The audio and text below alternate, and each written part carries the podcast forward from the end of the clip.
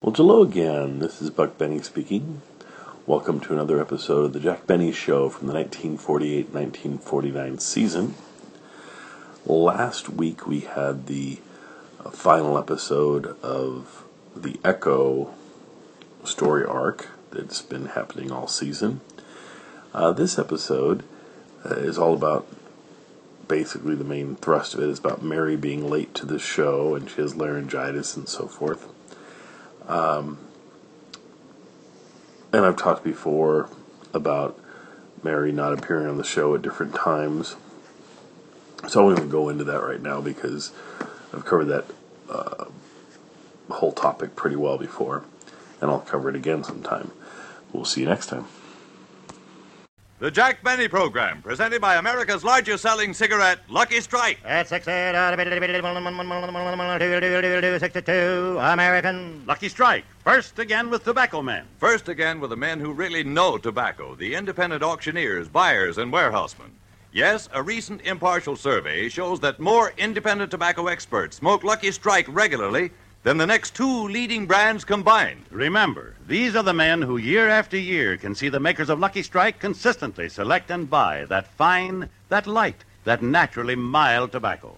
And for their own personal smoking enjoyment, they choose Lucky Strike. So let this overwhelming smoking preference of the experts lead you to real deep down smoking enjoyment. Light up a Lucky, and puff by puff, you'll see. LSMFT, LSMFT. Lucky Strike means fine tobacco, and this fine Lucky Strike tobacco means a world of smoking enjoyment for you. Yes, You'll like Lucky Strike.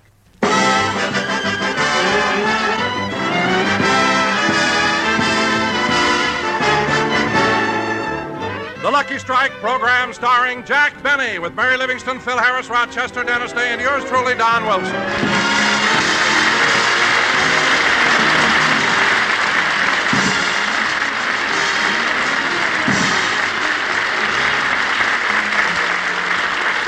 Ladies and gentlemen, let's turn our watches back to an hour before the Jack Benny broadcast. At the moment, Rochester is driving Jack to the studio. Take it easy, Rochester. Don't cross the double line. You're getting too close to the car in front of you. Look out, I think that bus is going to turn.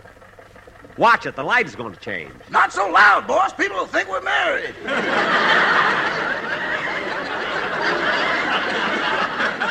Don't be so smart. Oh, look, Rochester. Look at that old electric automobile. Gosh, I haven't seen one of those in years. Uh, See, I rode in one of them when I was a boy. I never could understand how they ran just on batteries. Move over, Rochester. He wants to pass us.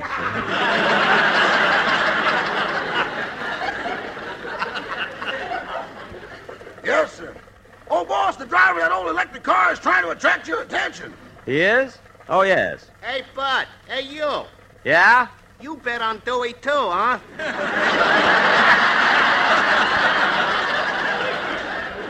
This isn't an election bet. This is my car. Drive on, Rochester. You know, I think that Rochester. Rochester, look out for that bus. Look out in front. It's going to. Whew. Gee, we just hit it lightly. Get out and see if our car was damaged, will you? Oh, boss, Yes. guess which fender has the Tony?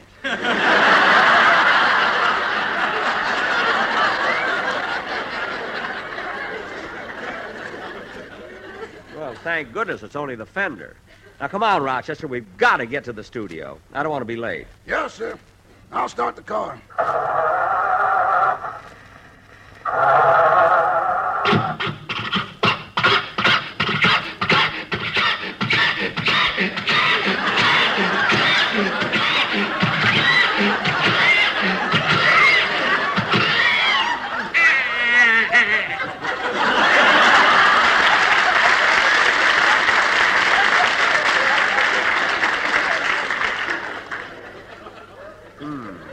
Did the uh, did the motor die again? It died 20 years ago. You just won't bear it. Well, I have been thinking of getting a new car, but I don't know what kind I'd like. you know? Oh, why don't you get one of those new Hudsons? They're so streamlined. Honestly, boss, they're so low you step down into them. Well, you step down into this car. I know, but the Hudson has a floor. Yeah. what are you laughing at? I'll never forget the time you stepped into the car when I was parked over an open manhole.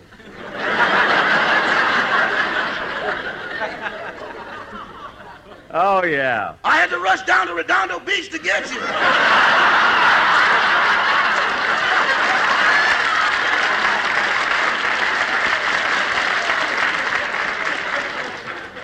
All right, all right. Now, Rochester, right, NBC is just down the street, so I'll walk. You park the car and then get me a sandwich. I'm kind of hungry. Make it a chicken sandwich. Yes, sir.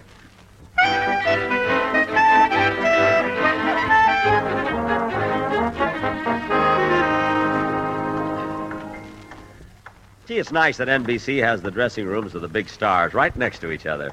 Just look at them. Fibber McGee and Molly. Burns and Allen. Ozzie and Harriet. Ladies.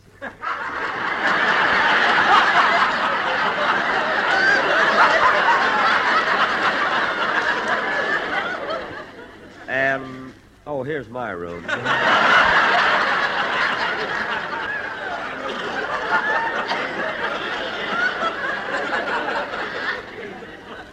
yeah, I hope the scripts are ready. Oh, uh, hello, Jack. I've been waiting for you. Well, hello, Don. Is there anything important? Well, it is to me. You see, I was looking over the script for today's program, and on page 10, I notice you have a joke about my being fat. Well, what about it? Frankly, Jack, I don't like it. I think it's no longer dignified making fun of me because I'm slightly overweight. Well, if you feel that way about it, Don, we'll, we'll take the joke out. Thank you. By the way, that's a beautiful suit you're wearing. You sure have wonderful taste in clothes. Well, you read about me in the paper, didn't you? No, what? I was picked as the 10 best dressed men on radio.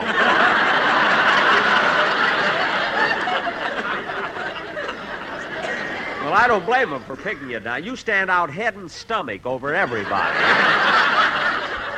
Believe me. oh, by the way, Jack, I didn't get to hear you on Bob Hope's program Tuesday night. Were you good? Don, I was dynamite. I was sensational. No matter what answer Hope had, I had the question for it. and Don, you know, this week I'm going to be on the Hallmark Playhouse program, and then I'm going to. Here's your sandwich, Mr. Benny. Oh, thank you, Rochester. Excuse me, Don. Oh, for heaven's sake, Rochester. I wanted this sandwich on white bread. You got it on rye. Well, I'll take it back and have them change it. Oh, don't bother to take it back. I'll eat it, and you get Mr. Benny another one. Okay, Mr. Wilson. I'll be back in a minute, boss.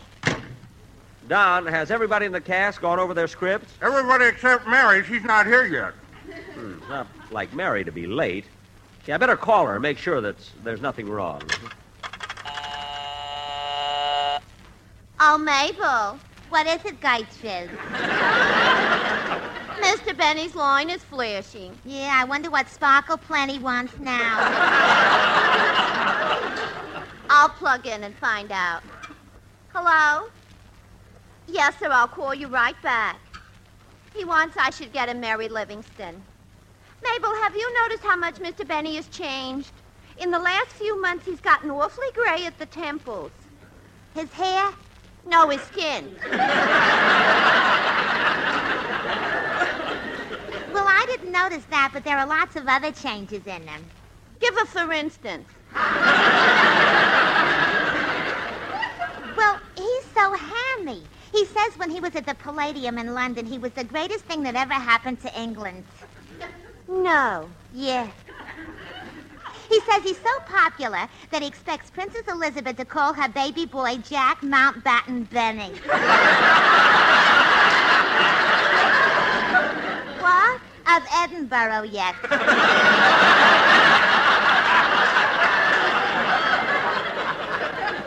Better pull out your plug. Mr. Benny might be listening. Who cares? I've got a new sweetie pie. Phil Harris's guitar player, Frankie Remley. Why, Gertrude. I didn't even know anything was cooking among you two. Oh, yeah. I had a date with Frankie again last night. He drove up on Mulholland Drive, parked the car, gave a big sigh, and then laid his head on my shoulder. My, how romantic. Romantic nothing. He was out cold.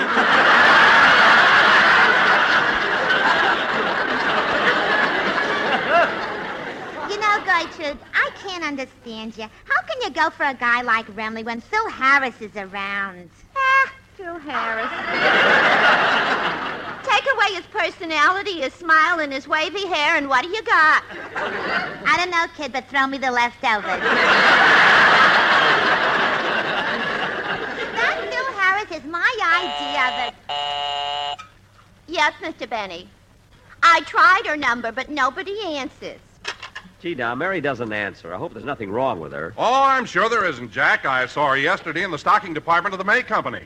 The May Company, but Mary doesn't work there anymore. No, but I do. I've got to eat, you know. Yes, yes, I know, I know. Here's your sandwich, boss. I got it on plain white bread this time. Good, good. Excuse me, Don. Oh, my goodness, Roger. You said you got this sandwich on plain white bread. This bread is toasted. Toasted. Doggone this California sun sure is strong. What? I'll take it back and have them change it. I'll eat it, Rochester. You get another one. Here you are, Mr. Wilson. I'll be back in a minute, boss.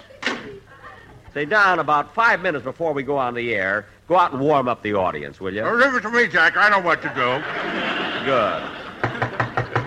Come in. Oh, hello, Mr. Benny. Oh, hello, Dennis. I'm glad you got here early because. Hey, wait a minute. Why are you wearing a raincoat and rubbers? It's a beautiful day out. I know, but it's gonna rain. How do you know? When I left home, my mother's corns were hurting. Oh, well, sometimes that is a sign of rain. When do they start hurting her? This morning, when a streetcar ran over a foot.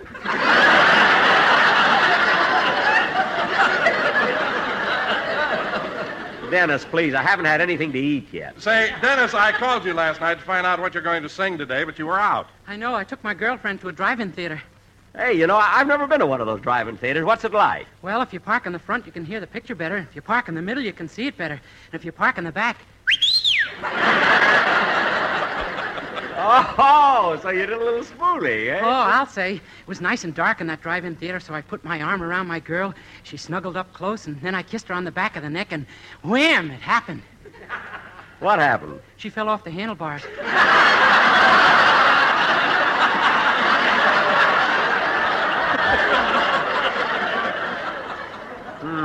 Say, uh, Dennis, is this girlfriend of yours very pretty? Oh, no, she looks awful. She's got buck teeth, stringy hair, and a big wart on her nose.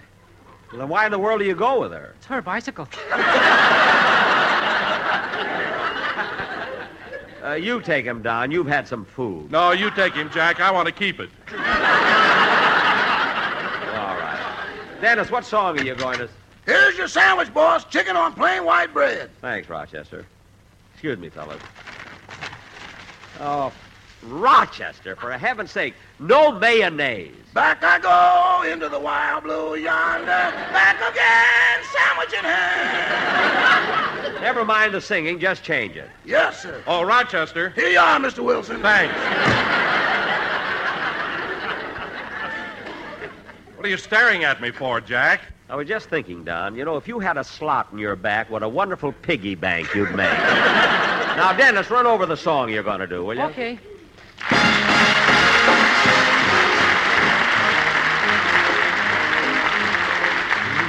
is east and west is west, and the wrong one I have chose. Let's go where you'll keep on wearing those frills and flowers and buttons and bows, rings and things and buttons and bows.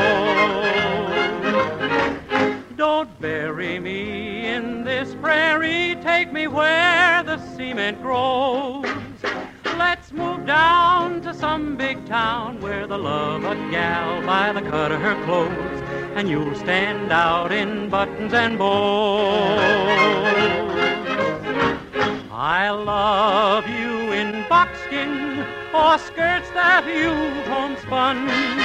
But I love you longer, stronger, where your friends don't tote a gun.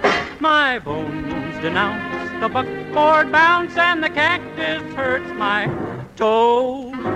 Let's vamoose where gals keep using those silks and satins and linen that shows. And you're all mine in buttons and bows. A western ranch is just a branch of nowhere junction to me. Give me the city where living's pretty and the gals wear finery. My denounce the buckboard bounce and the cactus hurts my toes. Let's vamoose where gals keep using those silks and satins and linen that shows. And you're all mine in buttons and bows. Give me Eastern trimming where women are women in high silk hose and peekaboo clothes and French perfume that rocks the room. And you're all mine in buttons and bows.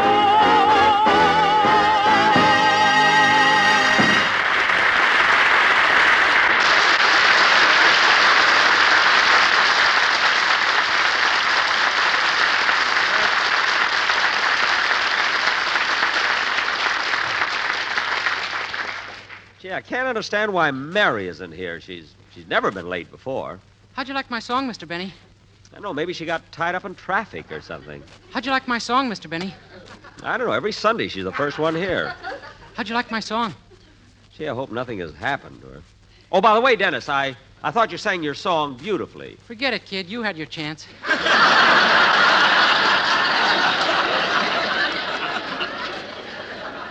Huh? Oh, oh, I'm sorry, Dennis. I, I had something else on my mind. Don't try to lock the barn door after the horse stops singing. What are you talking about? You know what I'm talking about. If the shoe fits, button it. Now cut that out!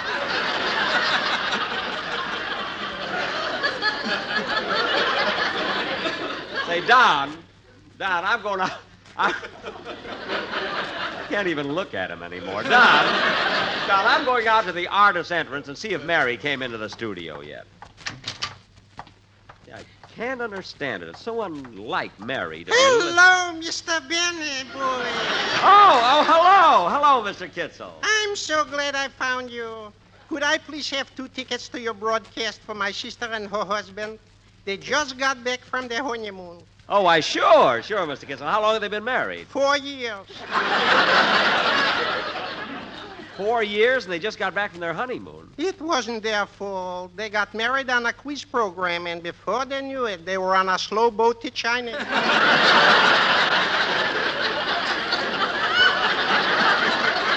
Oh, so they were in China. oh, my.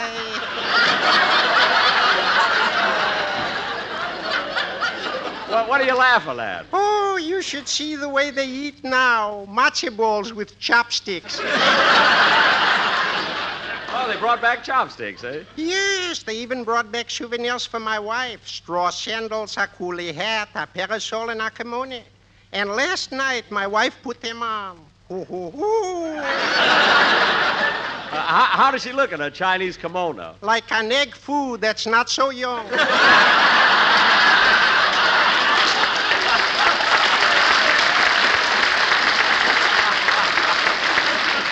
Well, Mr. Kitzel, here are the tickets, and I hope the newlyweds will be very happy. I hope so, too. You see, this is my sister's second husband. Oh, oh, so what happened to her first one? Well, it was a very peculiar incident.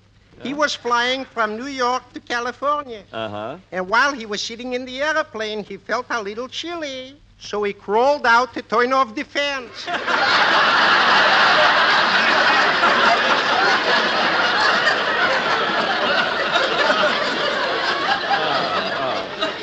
Well, I'll have to run along. I hope your relatives enjoy the show. Goodbye, Mr. Kitzel. It was nice seeing you. Ooh, the pleasure was incidental.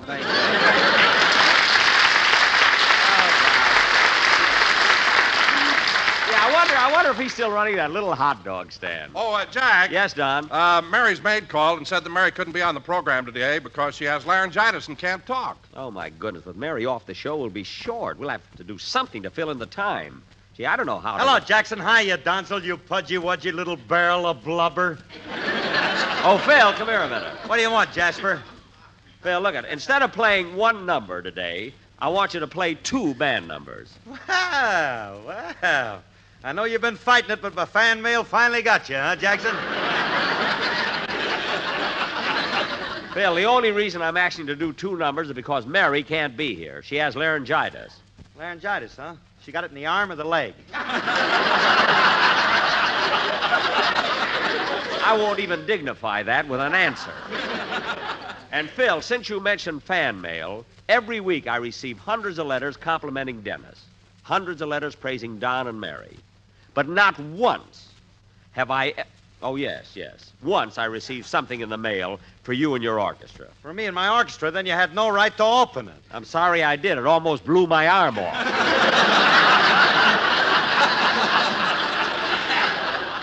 so, Phil, just go in the studio and tell your boys to play another tune. That's Okay, I'll get to it later. later. Phil, I want you to do it now. We haven't got much time. Slow down, Buster. Relax. Take it easy. Have patience. Oh, fine. What do you know about patience? Plenty. I got to have patience. Do you know it takes 24 months in a wooden keg before bourbon is good on hot cakes?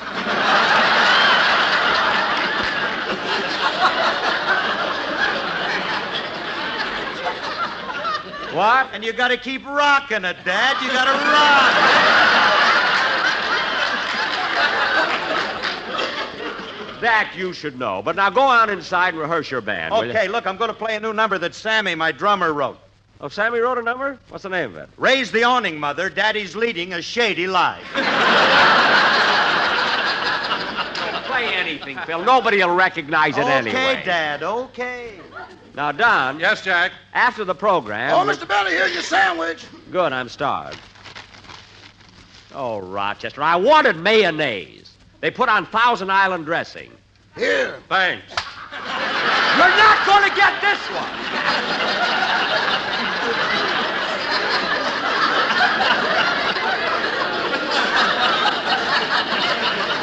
Never saw anybody. Don, I'm going down the hall and get a Coca Cola out of the machine. God, the way Don eats is so. Oh, no, there's someone else at the Coke machine. Hmm. I haven't got the right change. Uh, pardon me, miss, but have you got a nickel for four pennies? Oh, yes, I. Well, Jack! Why, Dorothy, Dorothy Kirsten.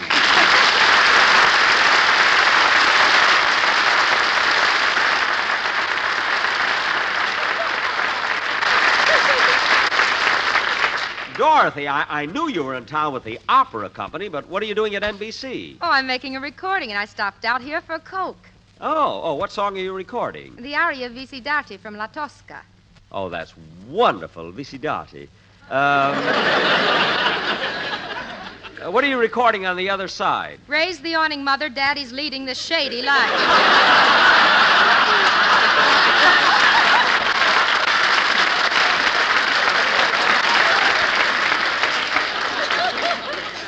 Hey, Sammy did write that number. I, I thought Phil was kidding.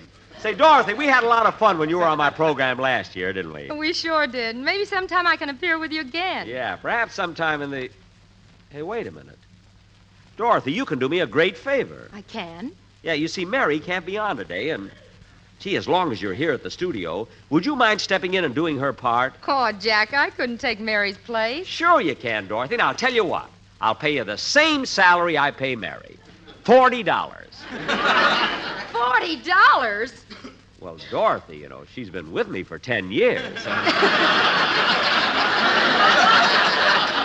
she started at 35. Well, frankly, Jack, I'd rather come on your show for nothing. You would? That's the way it ended up last time.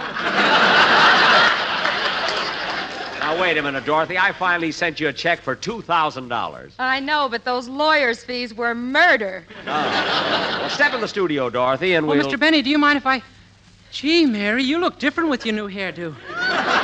Dennis, this isn't Mary. This is Miss Kirsten. Oh, but you were on the program last year, weren't you? Yes, I was. I remember. I sang a song, and then you sang a number. That's right. It scared the daylights out of my mother. She thought my voice was changing.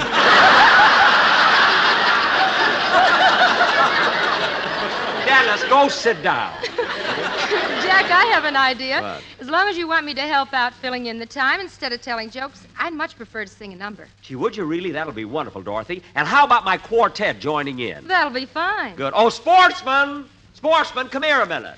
Hmm. You know, I think you and Miss Kirsten ought to go through the number once before the show. Don't you think so, Dorothy? Hmm. What do you think would be a real high class number? Oh, how about El Relicario by Jose Padilla? Oh, fine. I always liked Jose's stuff, you know? go ahead,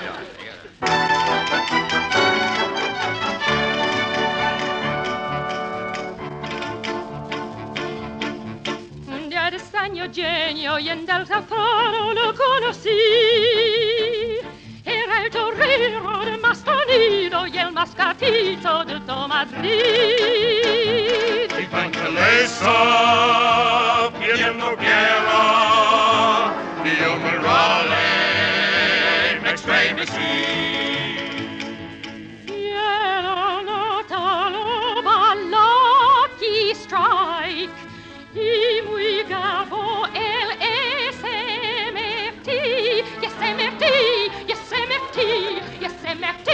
And FE Boo. If you say lucky, let's light a lucky. We know that just like your castanets, they will click with you. Give me a lucky, made in Kentucky. I know that no senorita can beat a lucky strike. There's no denying Lucky's they're buying. Even in Spain, first again with tobacco main. Ya in gay Sevilla, just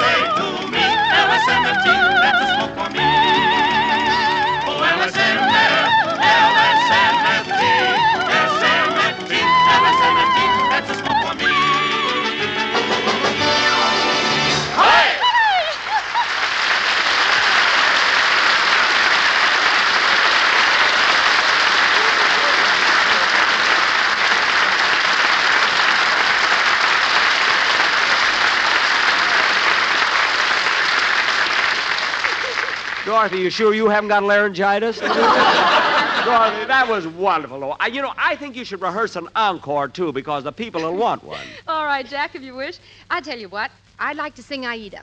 Aida? Oh, that's wonderful, Dorothy. You know, that's one of my favorite operatic numbers. Let's hear it.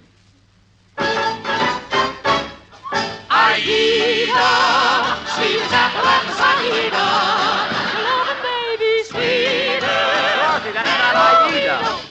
Like to spoon underneath the southern moon. Hey, that's not Aida, Dorothy. That's Ida. It's a different number. So soft and Eva, Eva, uh, give me a piece of paper. Miss Kirsten. Miss Kirsten. Just call me Dottie. I can hear you calling when the rain and dam are falling. Might as well join you. Indeed, I love you, Legitina.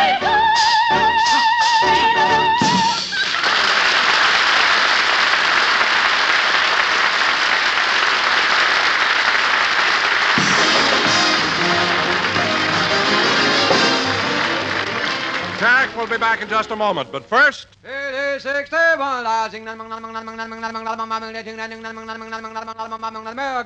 An impartial survey covering all the southern tobacco markets shows that more independent tobacco experts smoke Lucky Strike regularly than the next two leading brands combined. Yes, Lucky Strike. First again with Tobacco Man. Excuse me, but who are these tobacco experts? Why, they're the independent auctioneers, buyers, and warehousemen, men with years of experience in buying, selling, and handling tobacco.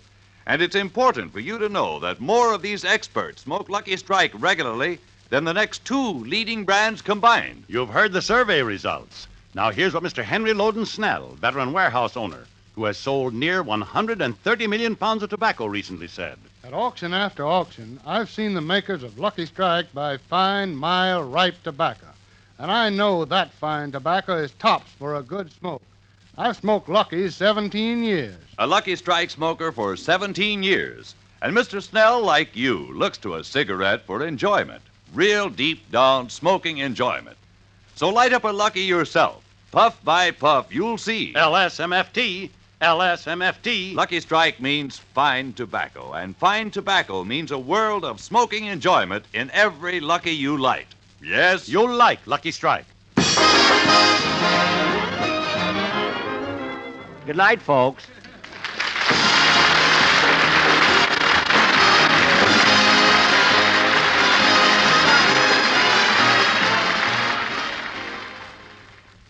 This is NBC, the national broadcasting company.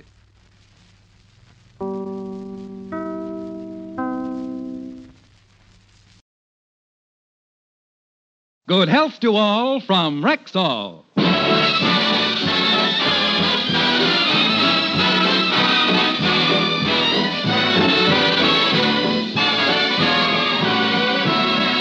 Yes, it's Sunday. Time for the Phil Harris Alice Faye Show. Presented by the makers of Rexall Drug Products and your Rexall family druggist. Good evening. This is your Rexall family druggist, taking a little time from behind the prescription counter this Sunday evening to speak for all 10,000 of us. The 10,000 druggists who have added the word Rexall to our own store names. You can always tell us by the orange and blue Rexall sign in our windows. The sign means that we carry the 2,000 or more drug products made by the Rexall Drug Company. They range all the way from aspirin to penicillin, and they're as fine and pure and dependable as science can make them. We recommend them to our customers because we know you can depend on any drug product that bears the name Rexall. Good health to all from Rexall.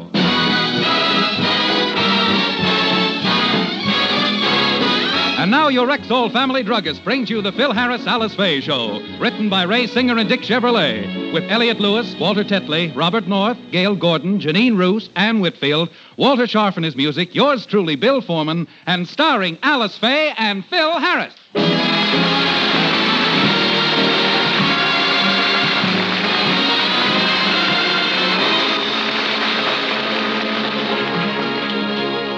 Today is an average day in the Harris household. Alice has finished the lunch dishes, the children are playing with a new toy, and Phil has just come down for breakfast. Good morning, everybody. Good morning, Phil. Hello, Daddy. Hey, what you kids got there? A chemistry set. It's a present from William. He bought it for them this morning. Willie bought something for somebody? well, since I got him that job with Rexall last week, the boy's become a plunger. How much did this set cost him? 98 cents. The plunger's got a short handle. 98 cents, huh? That's a fine present for his rich sister's children. Now that he's working... now that he's working at the drugstore, Uncle William says he's going to give me and Phyllis a lot of presents. Mm-hmm.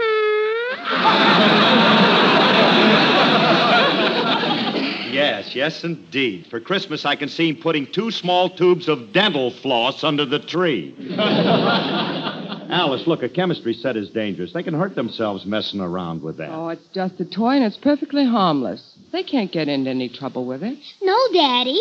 This morning we made ink with it. You made ink, huh? How was it? It was delicious. You drank it? Alice, do something. Call a doctor. Get a blotter. No, no, no.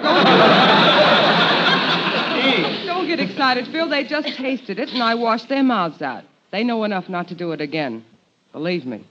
Girls, you'd better go outside and play now. Okay, Mommy. Come on, Phyllis. Willie, Willie. When he's not doing something to me, he's doing something to my children. Getting him that job was the best thing I ever did. At least now he won't be bothering me during the day, and it'll certainly be a relief to hear him come in every morning with that. Good morning, Philip. What'd he do? Have a record made? what are you doing here during the day, Willie? I just came from a meeting with Mr. Scott.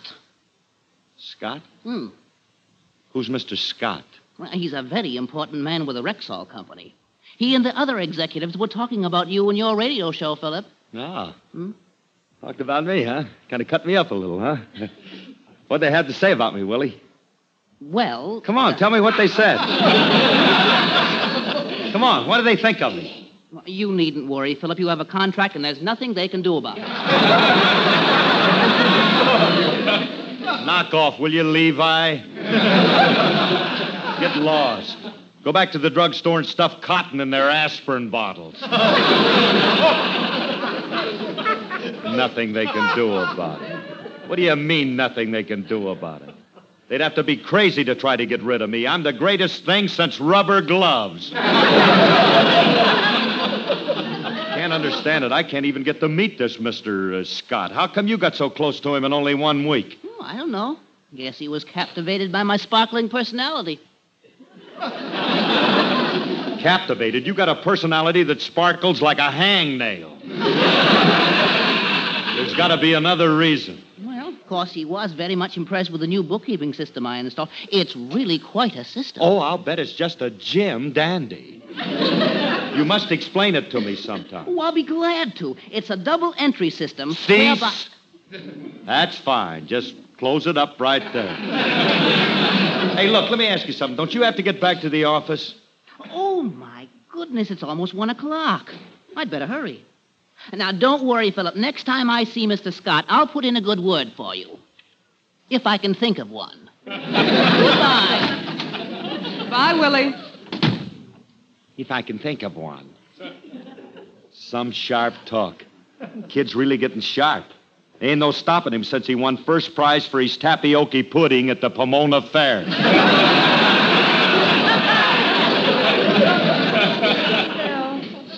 So annoyed with William? Because I hate apple polishers, that's why.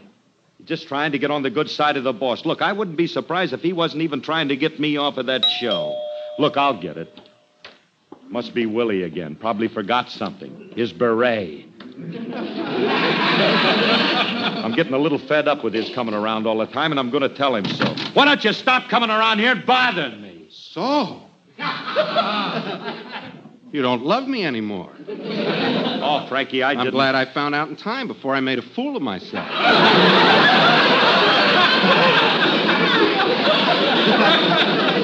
What do you mean? What do you mean before you made a fool of yourself? Before I gave you the ring. Oh. Well. Cut out the clowning, will Well, that's a fine way to greet me. Remley, I'm sorry and I want to apologize. I thought you were Willie. That's the most insulting apology. What's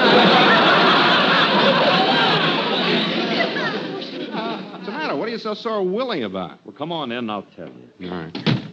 Let's go in the kitchen. You can have a bite to eat with me. Mm-hmm. Well, what's it all about, Curly?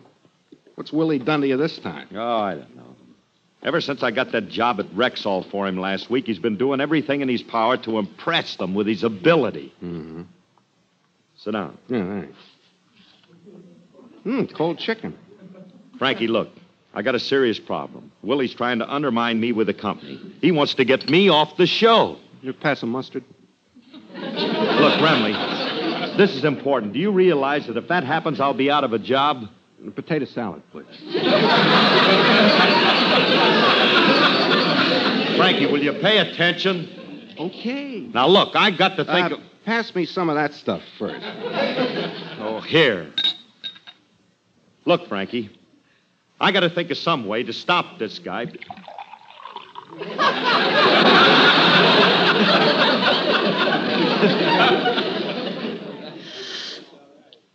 Hey, this is wonderful wine. Good vintage. Nice body, very dry. What do you call this stuff? Ink.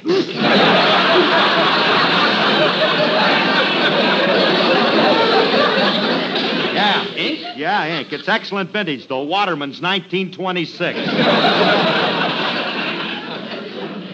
Serves you right. The kids made that stuff with a chemistry set that Uncle Willie gave them. Uh-huh. Look, Frankie, I've been trying to tell you. Willie invented a new book system, or a keeping system, for the company, mm-hmm. and now he's the fair haired boy with a Mr. Scott, a big man there. I ain't even met the guy. Mm-hmm. Remley, I got to do something to uh, impress the executives. Why don't you invent something? Like what? Well, what's the most important thing that Rexall makes and sells? What are they famous for? Drugs. That's it. All you got to do is invent a new drug. That's all, huh? Yep, simple as that. Yeah, yeah, yeah. Yeah, there's only one trouble. I'm a little out of practice. You see, I haven't invented a drug for a fortnight now.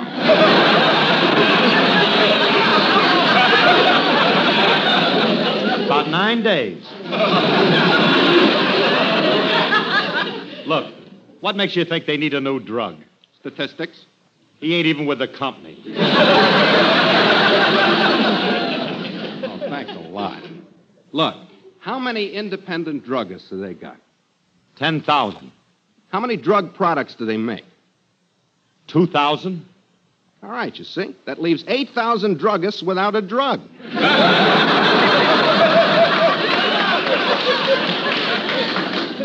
you must admit that makes sense. That figures. Sure. Hey, Remley. What? Whatever gave you the idea of inventing a new drug? Well, the kid's chemistry set and my knowledge of chemical formulae. Formulae?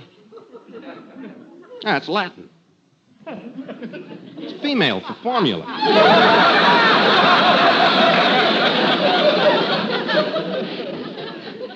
Hey. Hmm? You sound like you know what you're talking about. Of course I do. Come on, let's experiment. A lot of things are discovered by chemists just accidentally mixing things together. With my knowledge, we're sure to hit something. Yeah. A lot of things are discovered accidentally. Sure. Anyway, it's worth a try. Hey, come on, Frankie. Now look. Let's get the kids' chemistry set, mix a few things together, and we'll see what happens. Curly, Maybe we Curly, get. please. We chemists cannot work with a child's implements. we'll need a professional set with test tubes and Bunsen burners. You'll have to buy an elaborate set. Okay, Frankie, but you better come with me so I don't get stuck. All right. Hey, I hope this thing works how I'd love to show that Willie up. Wouldn't that be something? Well, like the general said, let's get moving. The general? Yeah. General said, Giddy up, giddy up, giddy up, giddy up, giddy up. But his noble steed said, No, indeed, go get yourself a jeep. Then the general said, Giddy up, giddy up, giddy up, giddy up, giddy up. But his man of war just said, What for? and went right back to sleep. Then the general called the captain, told the captain to tell the sergeant, to tell the privates that he personally would lead charge. Now he made a loud and fervent speech, he made a strong appeal.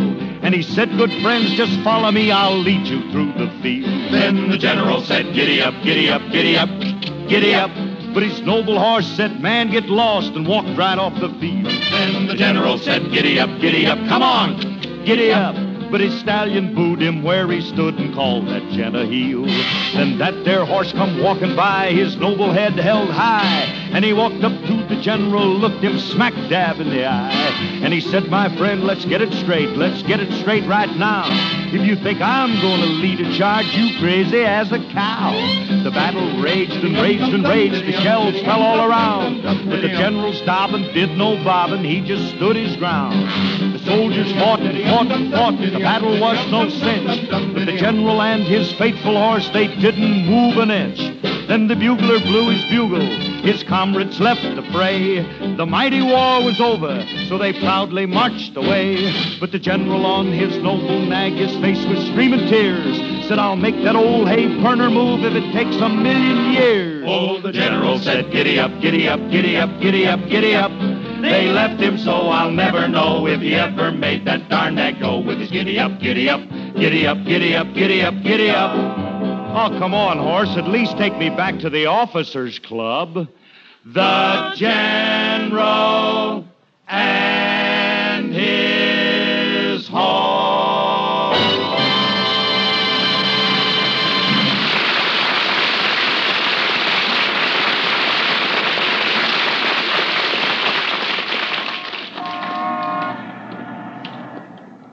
Hey, Remley. What? How much further is this chemist supply store? Oh, it's in this block, a couple of doors down.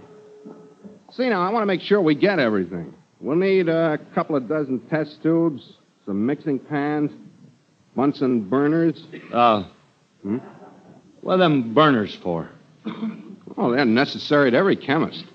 Yeah? Can't burn a Bunsen without them.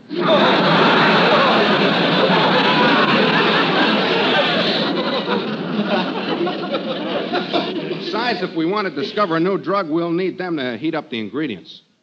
What are we after? A hot headache pill? How stupid can a man be? well, Curly, when we get in the store, you better let me do the talking. If we don't sound like professionals, they won't sell us anything. All right, all right, Pro. You can do the talking. You better start it, too. Here comes the clerk. How do you do, sir? What can I do for you? Oh, uh, uh, nothing for me, but my colleague, Madame Curie, wants to buy it. Madam Curie? Uh, pay no attention to Professor Harris. He's been working on the atom bomb and he's a little radioactive. uh, we'd like to buy the best chemistry set you have. Certainly. Uh, you're professional chemists, of course. Please. H2O CO2 and carbon 4 dioxide 5. And if that ain't enough, granite 3883.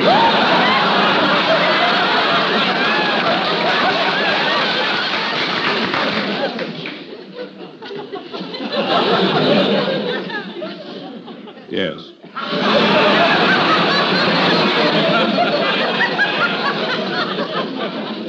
Yes. Now, uh, will you please show us your most expensive set? Well, uh, very well, if you insist. I have one on the shelf right here. Mm-hmm. This is the best chemistry set that money can buy. Yeah, this looks adequate. We'll take it. Wait, Pro, wait. Uh, how much is it, mister? Oh, not very much. The cabinet is $20. Ain't bad. Plus the chemicals, which are $165. Huh? Plus the smear slides, plus the culture discs. That'll be a total of $210. $210? Plus 3% sales tax. Hey, Bud. Um, do you have a brother working in a packing house who cut up a steer for me three weeks ago?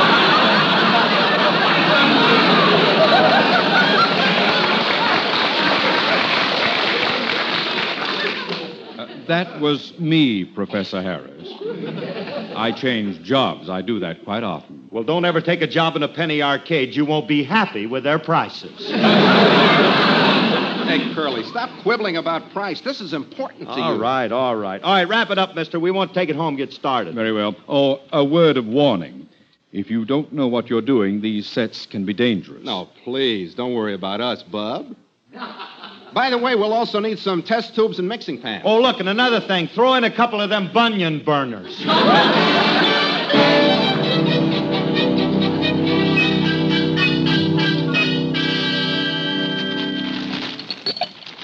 Hey, Curly, look at all these chemicals and acids we have.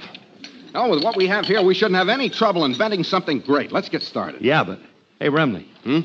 You think we should be doing this here on the dining room table? This is an expensive piece of furniture. We might damage it. No, not with me handling the stuff. However, if it'll make you feel better, we'll cover it up. Put that tablecloth on. Yeah, that's a good idea. I'll just throw it on here, huh? Hmm? Yeah, there. Ain't no sense taking no chances. No. All right, now then, let's get started. Uh, first, I'll pour a little of this into a test tube. Uh, what is it? Uh, hydrochloric acid. Harmless stuff. I'll just pour a little in this test tube. Frankie, be careful. Look, you're splashing it all over the tablecloth. Well, that's all right. We got a lot of it. Stop worrying. It won't hurt the cloth. Okay, as long as it. Remley, are you losing compression?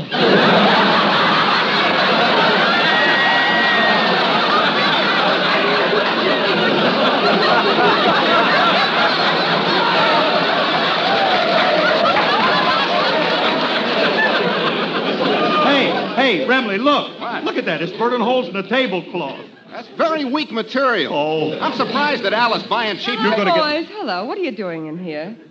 What's that stuff on the ta- Oh, no. Look at my pure Irish linen tablecloth. Beautiful, intricate lace work, hasn't it? Phil Harris, what have you done? What are all these bottles on the table? Honey, it's just a little chemistry set. Well, take it out to the garage and play with it. And if you play real nice, I'll get you boys Tinker toys for Christmas. Now go on, run along. All Scoot. right, all right. Let's go out in the garage, Pro. Come on. A new drug. I wonder when he'll get to mud pies. I never know what he's going to do. There's only one thing I'm sure of. A little bird told me that you love me. That you love me. And I believe that you do. That you do. This little bird told me I was falling. Really falling. Falling for no one but you. None but you. There's no use denying. I might as well confess. Of all the boys I know, dear, I'm sure I love you best. A little bird told me that you love me. That you love me. And I believe that it's true. A little bird told me we'd be married. And I believe that it's true. This little bird also told me when we marry, we'll have a pretty cottage not too far, all fenced in like a movie star. Great Dane Pup, we'll call him Ace, lying there by the fireplace, a goldfish pond and a wishing well. Everything is gonna turn out swell. A little bird told her she'd be married. Dear, dear, dear, dear, dear. And we believe that it's true. Taka, taka, taka. This little bird also told her when she married. We'll be the proudest couple in the land. Go through life hand in hand. Have a rancho way out west. Pick a spot that we love the best. A peachy keen, and all is well. Everything is gonna turn out swell. And this is true, we know. A little birdie told us so. Love that little Boyd.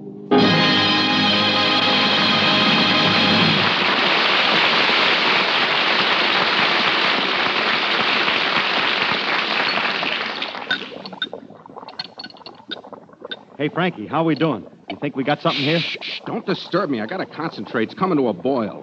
hey, look, it's changing color. It was pink and purple, and now it's changing to orange and blue. Well, then we got it, Frankie. Can't you see it's the perfect drug for Rexall, a pill that's that's half orange and half blue. I still like pink and purple. Now, Curly, I think we got something here, though. As soon as it cools off, I'm going to pour it and let you have the honor and privilege of being the first one to taste our new drug.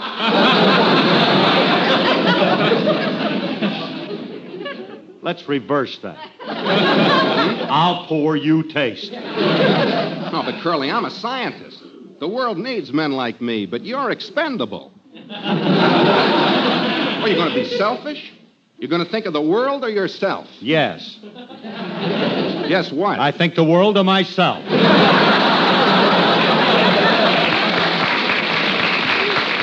Look, Remley, let's face it, we're both afraid to taste this stuff. Yeah. Well, what we need is a human guinea pig to try it out on. Yeah, that's what we need, a guinea pig. Somebody Hey, who. what are you two guys doing in the garage? Well, if it ain't Julius, oink, oink, Abbruzio. hey, come on in here, kid. Come on in. Yeah, come on, pull up a sty and sit down. Hey, you guys, let go. Get your clammy meat hooks from me. What are you characters up to? Julius, my boy, I'm going to give you a chance to become famous. I'm going to let you do something that'll make this world a better place to live in. You and you alone, Julius, can make your fellow man very happy. Sorry, I ain't interested. Why not? I ain't gonna knock Mr. Harris off. Nobody's asking you to knock me off. All we want you to do is to help us with a little experiment. Experiment? Now, look, kid, Mr. Remley, my colleague, and myself have just discovered a new drug that will be a boon to mankind. You discovered a new drug? Yes, sir, and we want you to be the first to try it. Just think, Julius. If it's successful, your name will go down as one of the bravest men in medical history. You'll be a martyr, a man of destiny. Yeah. I'll be a world famous martyr. People will talk about me and I'll be a household word. Gentlemen, I've reached a decision. Then you'll do it? Are you kidding?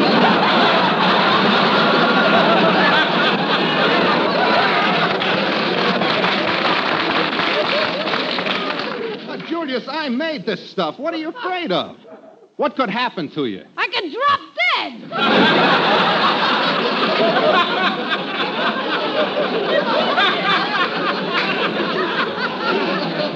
Besides that, I guarantee nothing will happen to you. But if it does, we'll give you our antidote. Did you discover an antidote, too? No, but we'll face that crisis when it arises. Look, Julius, I'm trying to discover a new drug for my sponsor. If I can show a big shot like Mr. Scott that I have his interests at heart, he'll accept me. We'll travel around together socially, and I'll. Save your breath. I should give my life just so you can go steady with Mr. Scott?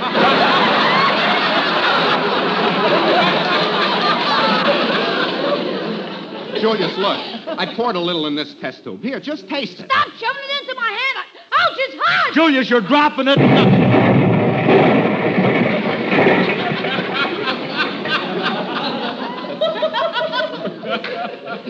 I don't think this stuff's going to be any good for headaches. Boom, it went, huh? Well, a boom. How? Yeah. Curly, you all right? Yeah, I'm fine. How about you? Yeah, I'm all in one piece. I... Curly. Yeah.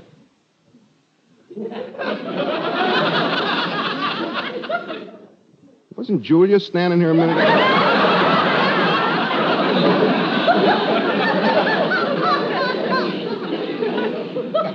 I could have sworn he was. hey, Frankie. Hmm? You think that maybe could be? Oh, well, here today and gone tomorrow. Yeah. But he didn't even wait till tomorrow.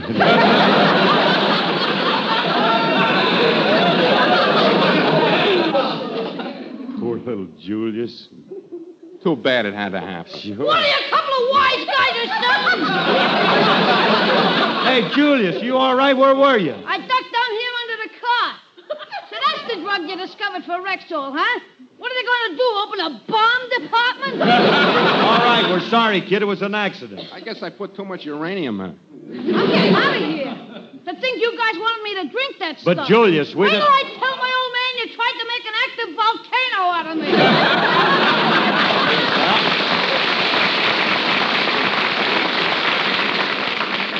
There goes the guinea pig, Mr. Remley. This is a nice medical discovery you made. What's it supposed to do? Blow up the germs? oh, Philip. Oh, no. Look, there comes Willie. There he comes, and he's got some guy with him. If he sees what we did, I'll be a laughing stock. He'll tell everybody. I got to keep him out of the garage. Frank. Hey, Frankie. What? I think I found a use for our drug. You mean? Yeah, now start pouring. Keep pouring just enough to scare him off. Are you ready? Yeah. Drop it as soon as they get near the garage door. Oh, Philip, Alice told me you were.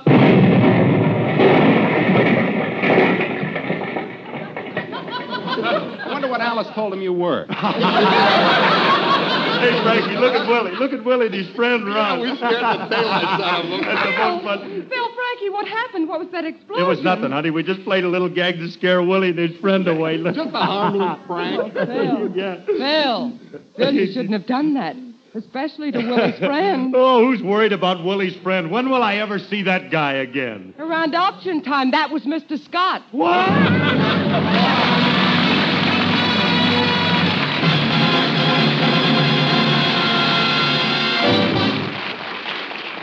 Alice and Phil will be back in a moment.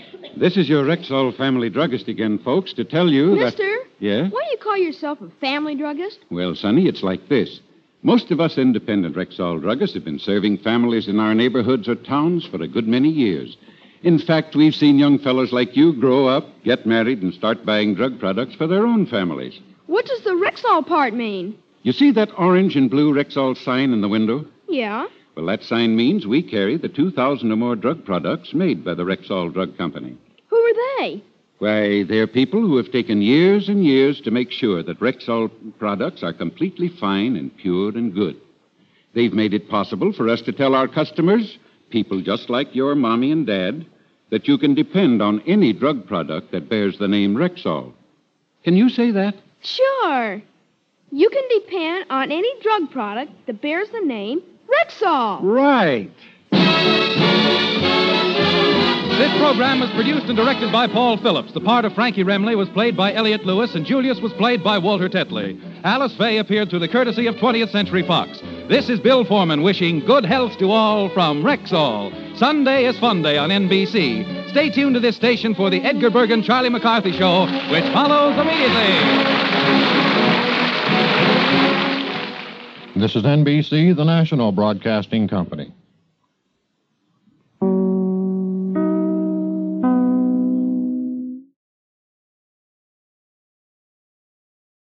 Well, hello again. This is Buck Benny speaking. Welcome to another episode of the Jack Benny Show from 1938-1939 season. This is a fun episode. It has a lot of uh, that false conflict that they have on a lot of episodes, in which Jack gets mad at Phil and Phil's mad at Jack, and Mary's involved, and the whole cast is kind of upset with each other. I don't know why they played this up to such an extreme on different episodes. Uh, but my thought is that the writers were thinking, well, you can't have a great show without some conflict going on, because that's a definition of writing and story is a story with conflict. I don't think they probably needed it. I think that uh, the gang is interesting enough without all the conflict, but it does add another dynamic to it. And certainly they wouldn't use it nearly as much in in future years though they always have some of that going on, the internal conflict of the cast. Uh, Dennis's intro, where he comes in and makes his entrance, is probably one of the best entrances I've ever heard on the show. And I just said it was Dennis, I think. Anyway, it's Kenny. But when Kenny comes in on this episode, uh, his entrance is a real nice slow burn between all the cast and, and Kenny and everybody uh, you'll see how it works out. I don't want to give too much away. Anyway, it's a lot of fun. Uh, I think, think this is a certainly an entertaining episode. I hope you're going to enjoy it um, and keep tuning in to our episodes. Um, well, actually, when these episodes were released, I, I figured out today. My dad would have been 11 years old when these episodes originally came on, so he might have heard them as as a young listener uh, way back when. Um, we've definitely talked about shows he used to listen to and things, but uh, his family didn't have a radio for a lot of the time. But they did when he was about 11 or 12. They did get a radio for a while, and so he might have listened to this, and it's when it was originally presented. Who knows? Um, of course, email me uh, buckbennyotr at gmail.com if you want to make comments about any of the episodes, chat with me. Um, have any kind of commentary that you want to talk about. Uh, I love uh, the feedback that folks give me. I try to get back to everybody at some point. Sometimes it takes a little while, but just know that I read every comment that anyone ever sends. Um, anyway, enjoy tonight's episode, and we'll keep seeing you back for more Jack Benny, more Bing Crosby.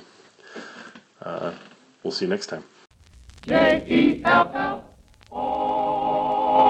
The Jello program starring Jack Benny with Mary Livingstone, Phil Harris, Kenny Baker, and yours truly, Don Wilson.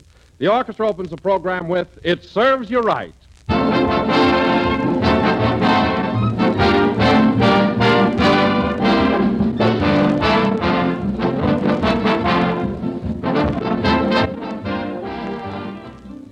You know, when you have enough curiosity, you can make some interesting discoveries.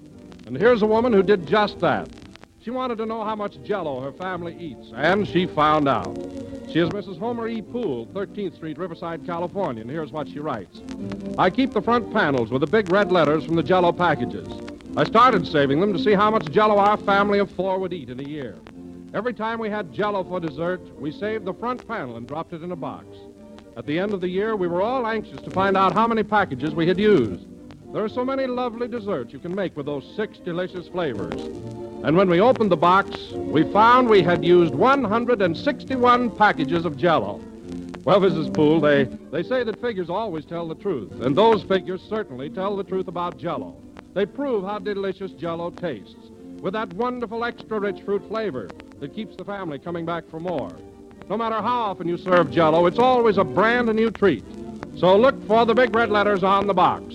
They spell Jello.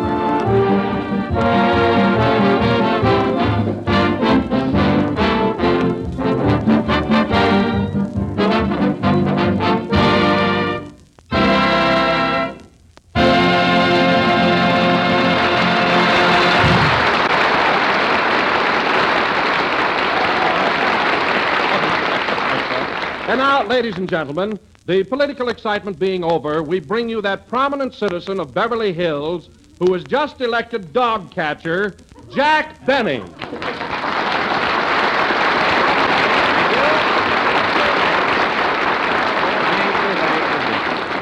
Hello again. This is the Honorable Jack Benny talking. and, Don, that was awfully nice of you, but I wish you hadn't mentioned anything about my latest triumph. I'm trying very hard to forget it. Yes, but Jack, I just can't figure out how a fellow like you would accept such a job as dog catcher. Don, it was all a misunderstanding. I thought I was running for mayor. oh, well, I might as well make the best of it. Imagine me dog catcher with my bony legs. Gosh. It might be dangerous at that. Uh, when do you start your new duties? Oh, I've been working all week, but I better get a new pair of glasses for this job. Yesterday, I caught Bobby Breen three times. you did? Yeah, the last time he bit me. but you know, you know what burns me up, Don? Here, Andy Devine is mayor of Van Nuys, Al Jolson is mayor of Encino, and I've got fleas. I found one on my arm this morning leaning on a shovel. he likes me so well, he's building.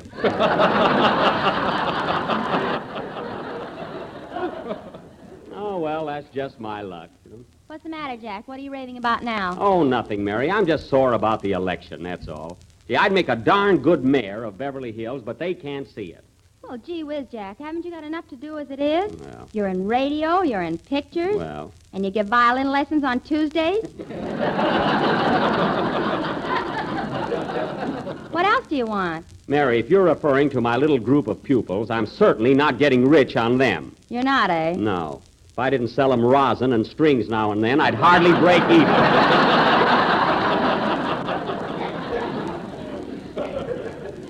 Break even? Yeah. You've been making plenty of profit on those violin strings, according to Winchell's column last night. Winchell, what did he have to say about it? He said, uh, What prominent radio and picture star has been seen kidnapping cats?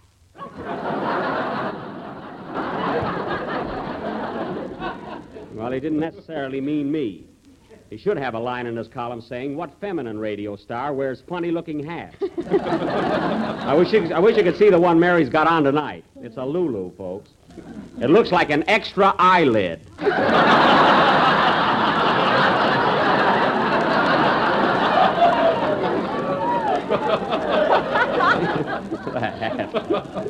oh, kidding. What do you think of it, Phil? Phil, Phil didn't get here yet, Jack. He didn't?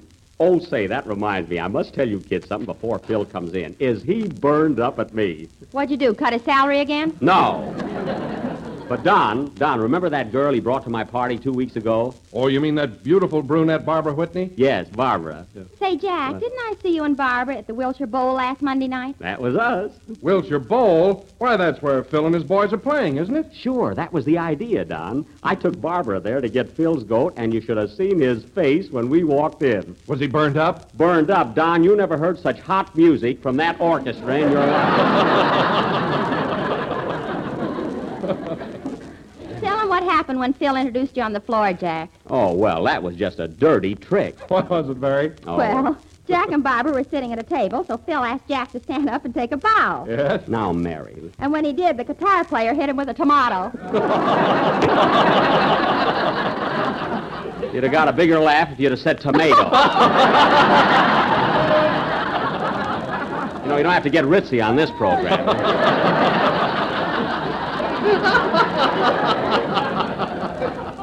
well, it's just lucky for Phil that I laughed it off and sat down. Huh? Well, personally, Jack, I think it was a pretty cheap thing for Phil to do. Oh, I didn't care about getting hit with a tomato, Don, but the manager came over and wanted me sign a contract to do it every night.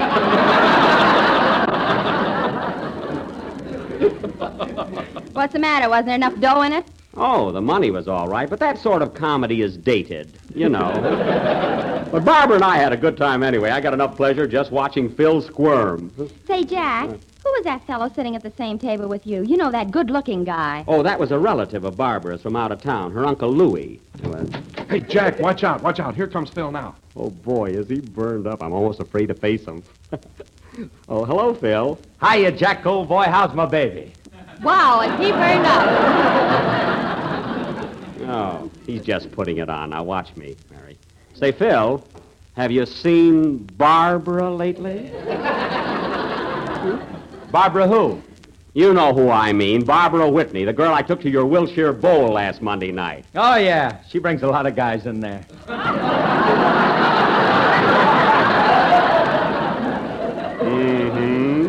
Mary, you see how mad he is? Hot diggity. I'm not mad about your taking Barbara out. Oh, not much. But if you ever come into my club again and start handing out cards, I'll have you thrown out. What cards? You know, the ones that say Jack Benny, violin lessons and supplies.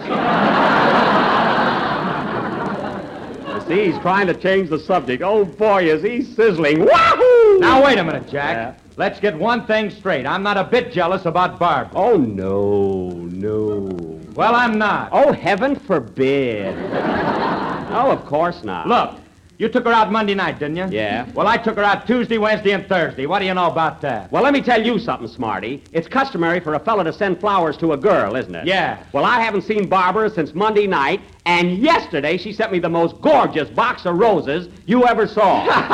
I know she did. yeah, what are you laughing at? I told her you were dead.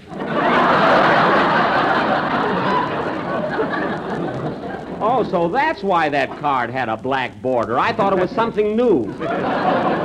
Phil, the next time you tell a girl that I'm dead and I'm not, you'll get yours. Huh. What a heel he turned out to be. Who's burned up now? I'm not burned up. I just can't imagine anyone doing a thing like that. That's all. Sing, Kenny. Kenny isn't even here yet. Well, all right, don't holler at me. What are you going to play, Phil? Well, I'm gonna go play ahead it. and play it. We haven't got all night. Sing, Kenny. I mean, play, Phil. What a dirty trick to do to a pal.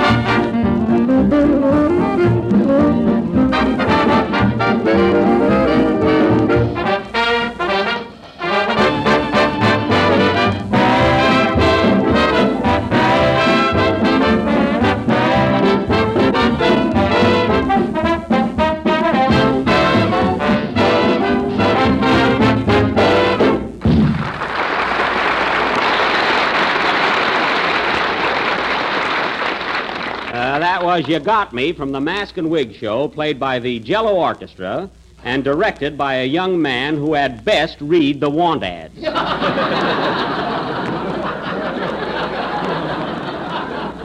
if you get what I mean, Maestro. What's the matter with you, Jack? Haven't you got a sense of humor? Sense of humor? Phil, I don't see anything funny in telling Barbara that I was dead. Oh, she'd have found out sooner or later. Well, it's nothing to laugh at. It was an awful thing to do. Jack, you don't think for a minute Phil really said that, do you? Yes, I do. That guy would say anything. How about the time he told Carole Lombard that I wore a girdle? you were there. Yeah, they were snapping you all night. Hmm. And now he's trying to get me in wrong with my girl, Barbara. Your girl? What are you talking about? She was with me when you met her, wasn't she? Hello, Jack. Sure, she was with you, but she can improve herself, can't she? Hiya, Phil. Improve herself? Ha ha, that's a laugh. Well, the laugh's on you, big boy. Mary, did you ever see such an all-around egotist? Hello, Mary. No, I haven't, Jack, but you're as bad as he is. Just the same, Mr. Harris, if you want to know something, I'm going to propose to Barbara. When? When his rheumatism gets better, he can't bend his knees this week. Oh, sticking up for him, huh? Hello, Don. Say, will you talk to me? Yes, Kenny. Now look, kid. Jello has six delicious flavors. Strawberry, raspberry, cherry, orange, lemon, and lime. So look for the big red letters on the box. Thanks, Don. You're a peach. Oh, oh, hello. Hello, Kenny. Say, Jack, what's the big argument all about? Oh, Phil and I were having a little discussion about my girlfriend, Miss Whitney. Was she the girl you had with you at the Wilshire Bowl the other night? Yeah. Oh, were you there, Kenny? Hey, why didn't you come over to my table and say hello? I was afraid to. Why? Phil told me you had smallpox. Smallpox? Well, that's the worst yet. Kenny, you're a friend of mine. Why didn't you come over anyway? Well, I went out to get vaccinated, and by the time I got back, you were gone. Oh, so Harris told another lie, huh? Well, he's just sore because I took his ex-girl Barbara up to his place and danced every dance. Wait a minute. You danced every dance with her? All right, so the waiter had one little foxtrot. hey, what's that? Well, that's unusual, Jack. Why did you let the waiter dance with your girl? Oh, I don't know. It was either that or give him a tip. Now, Mary, that had nothing to do with it. I just happened to know him, that's all.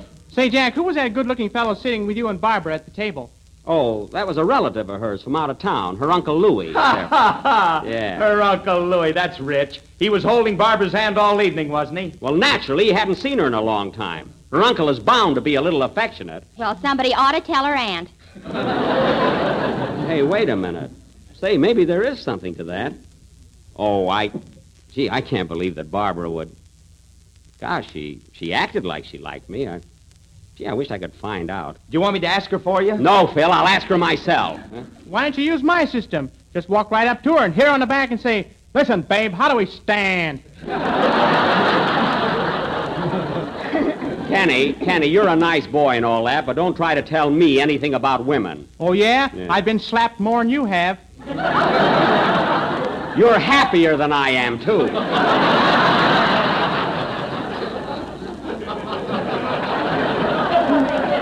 well, I suppose I'll have to go on guessing. Oh, Jack, I just thought of something. I know how you can find out whether Barbara likes you or not. How? Oh, come here a minute and I'll whisper to you. All right. Mm-hmm. Uh-huh. Go away, Kenny. Mm-hmm.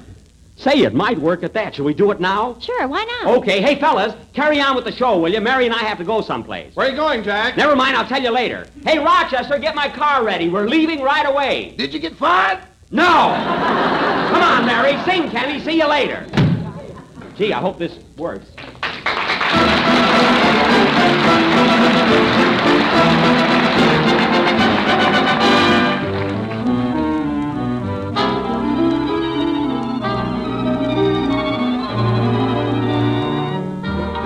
Umbrellas, umbrellas, umbrellas, umbrellas. Toodle lumma lumma, toodle lumma lumma, toodle yay. Any umbrellas, any umbrellas to fix today. Bring your parasol, it may be small, it may be big.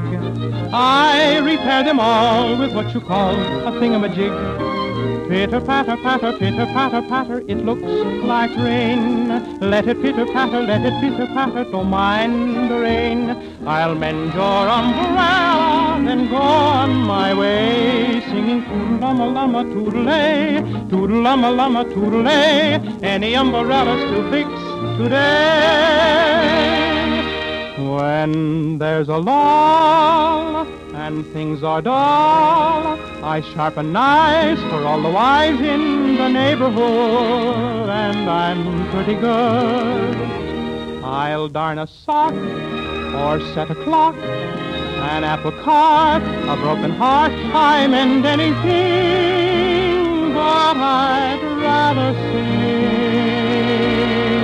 Toodle lama lama, toodle lama lama, toodle Any umbrellas, any umbrellas to fix today. I'll patch up your troubles and go on my way. Singing toodle-lama, lama, toodle-lay, toodle-lama, lama, toodle-lay. Any umbrellas to fix today. Ah,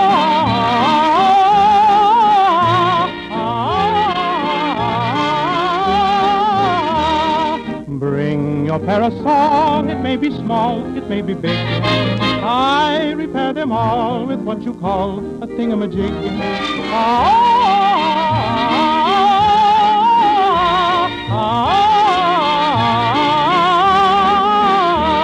I'll mend your umbrella, then go on my way, singing toodle-lama, lama, toodle-lay, toodle-lama, lama, toodle-lay. Any umbrellas to fix today? Umbrella, umbrella.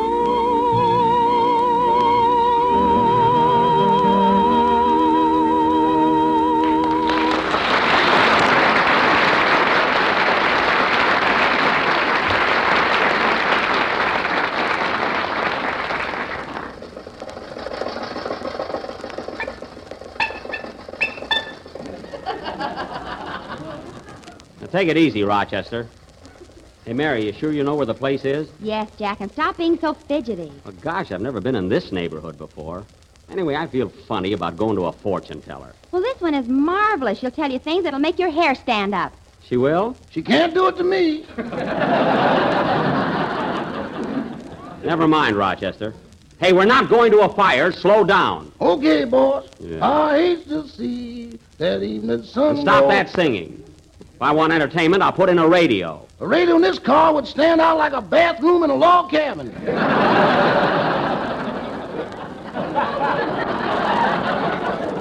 Now, and stop arguing. You nearly hit that truck. See, the way you drive, I'm surprised you don't get a ticket. I'll never get a ticket driving this car. Why not? All the cops think it's a mirage.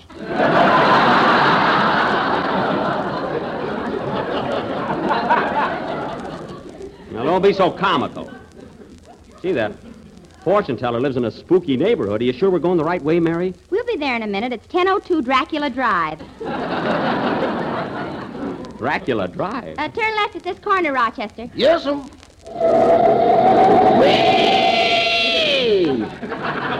Rochester, when you make a left turn, you're supposed to stick out your hand. I did that last time, and the steering wheel went with it. Now, you better have that fixed immediately. Oh, Jack, why don't you trade in this piece of junk? I'm going to, Mary. I'm trying to get an allowance of $400. You couldn't get $400 on this car if the cushions were stuffed with government bonds. I couldn't, eh? That's a good one, Miss Livingstone. Shut up! And by the way, Rochester, I thought I told you to wear a chauffeur's uniform while you're driving. That ain't gonna help things any. Well, do it just the same. Uh, say, Jack, there's a place over there, that old frame building. Gee, it's a funny looking dump, isn't it? Stop right here, Rochester. Okay. Well, here we are.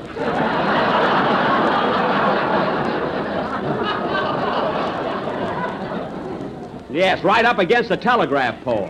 Well, we ought to have brakes. I'm tired of throwing that anchor out.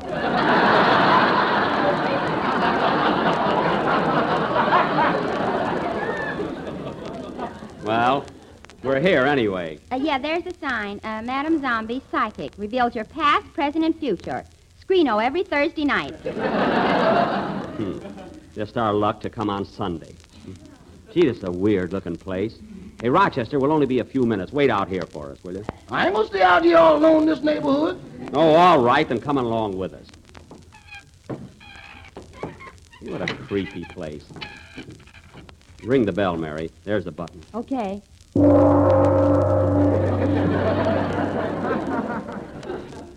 Gee, that's a peculiar bell. Nobody home. Let's go.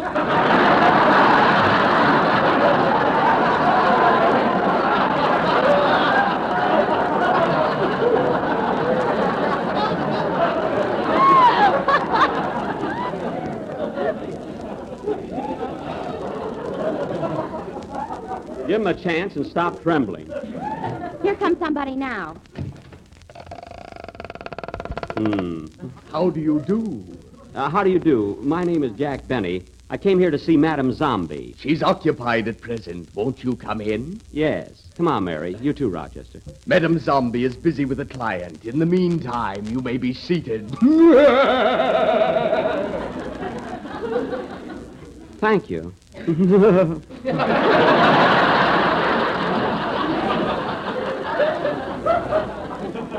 it's kind of hard to see in here, isn't it, huh? This place is darker than a telephone booth in Harlem. Quiet, Rochester, and where are you? Here I am. Well, open your eyes so I can see you.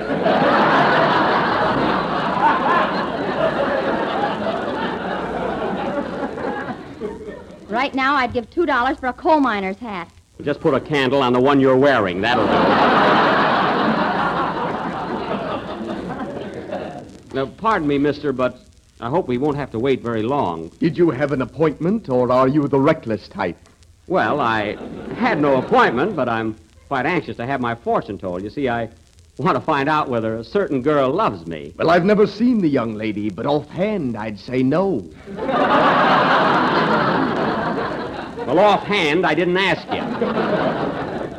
when can I see Madame Zombie? Have patience. She is now communing with the spirit world. I could stand a drink myself. Rochester. Now, where, where is Madame Zombie? At present, she is flying through space, and when she returns, you will be summoned. I see. What was that? I didn't hear anything. You didn't? Rochester, did you hear anything? Rochester! Rochester! I'm out in the car, boy.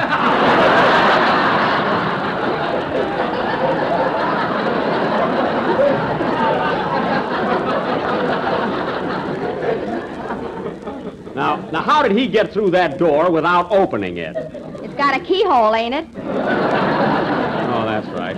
Say, mister, I wonder how long we'll have to wait. here. Not very long now, Mr. Benny. Excuse me, please. I'll call you later.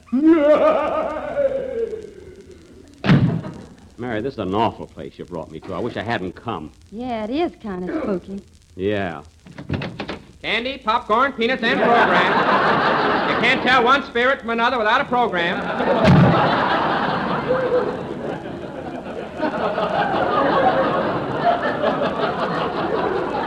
Hmm, well, that's just a racket. Mary, why you ever brought me to a joint like this, I'll never know. God, are you sure this Madame Zombie knows her business? Oh, certainly, Jack. She's wonderful. Well, that's good. Are you going to have your fortune told, too? No, I'm just going to collect my commission and get out of here. Oh, I get it. Why, Mary, you ought to be ashamed of yourself. Uh, quiet. Here comes that werewolf again. Oh, yeah. Ah, you're still here. We're ready for you, Mr. Benny. At last. If you'll follow me, I'll take you to the mystic chamber, the inner sanctum of Madame Zombie. Gee. Enter. This is an odd-looking room here. Mary, do you smell that incense? Gee, it reminds me of that perfume I gave you for Christmas. Remember? Yeah, open the window. There she is. Madame Zombie, I have brought you another client. One who seeks your advice and counsel. Very well, I shall guide him. You may go now, Junior. At once, madam. Hmm. Uh, how do you do? Sit right down here, Mr. Benny. Now tell me, what is your problem? Uh, Madam Zombie, I'd like to find out whether a certain girl is fond of me or whether I'm pursuing a false dream. Uh, can you help me? Yes. Now gaze with me into this crystal ball. Concentrate and think only of your question. Yes, Madam Zombie. Wait. Wait. I'm waiting. Now. Now I'm in a trance. I see little things creeping and crawling about. Little things? oh, what are you laughing at? She's got ants in her trance.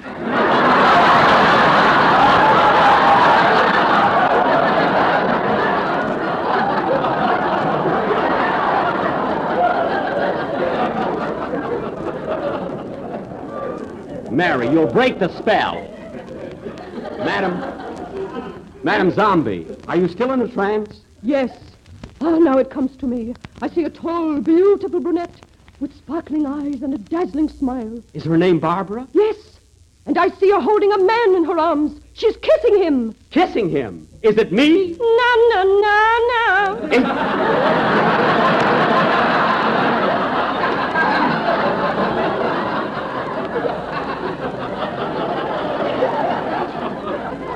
Is it Phil? No, no, no, no. Well, for heaven's sake, who is it? Uncle Louis. Uncle Louis? I can't believe it. I can't believe it. You're a fake, Madam Zombie. You don't know anything. I, you, don't, you don't even know how many flavors Jello has. It has three. You're wrong. Four. Wrong. Five. Wrong. Seven. It has six flavors. Six. I knew you were a crook. You're a phony, Madam Zombie. I'm not going to pay you for the visit. I'm not surprised. I saw that in the crystal, too. Oh, you did, eh? Well, come on, Mary. Let's go. No, you don't, wise guy. Hey, Butch. Butch. What do you want, Mamie? I got a deadbeat here. Give him the work. Okay. Mary, take my arm. Let's run out of here. Hurry up. Wait for me. Oh, darn those steps. I broke my ankle. I could have told you that ten minutes ago. Well, why didn't you? I was holding out for your neck. Oh, come on, Mary. Let's go.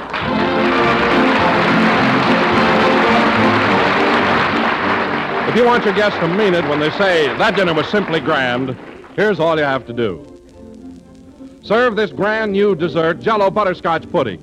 It's creamy, smooth, and mellow, rich with good old-fashioned butterscotch flavor. It's lovely to look at with a tempting taffy color, and it's swell to eat with real homemade goodness, smooth and luscious. And Jello butterscotch pudding is only one of three new Jello puddings. There's Jello vanilla pudding, delicate, creamy, and inviting, and a Jello chocolate pudding, a prime favorite made a new and better way.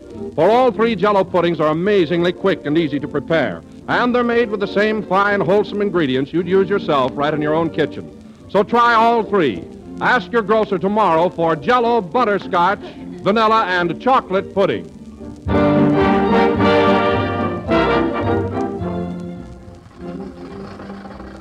Gosh, my ankle hurts.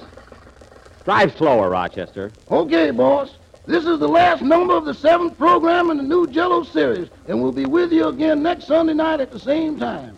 Ooh, my ankle. Rochester, stop at the first drugstore we come to, will you? Mary, will you run in and get me some liniment? Sure, Jack. Give me the money. Oh, never mind. I probably got some at home. Good night, folks. Ooh, this ankle.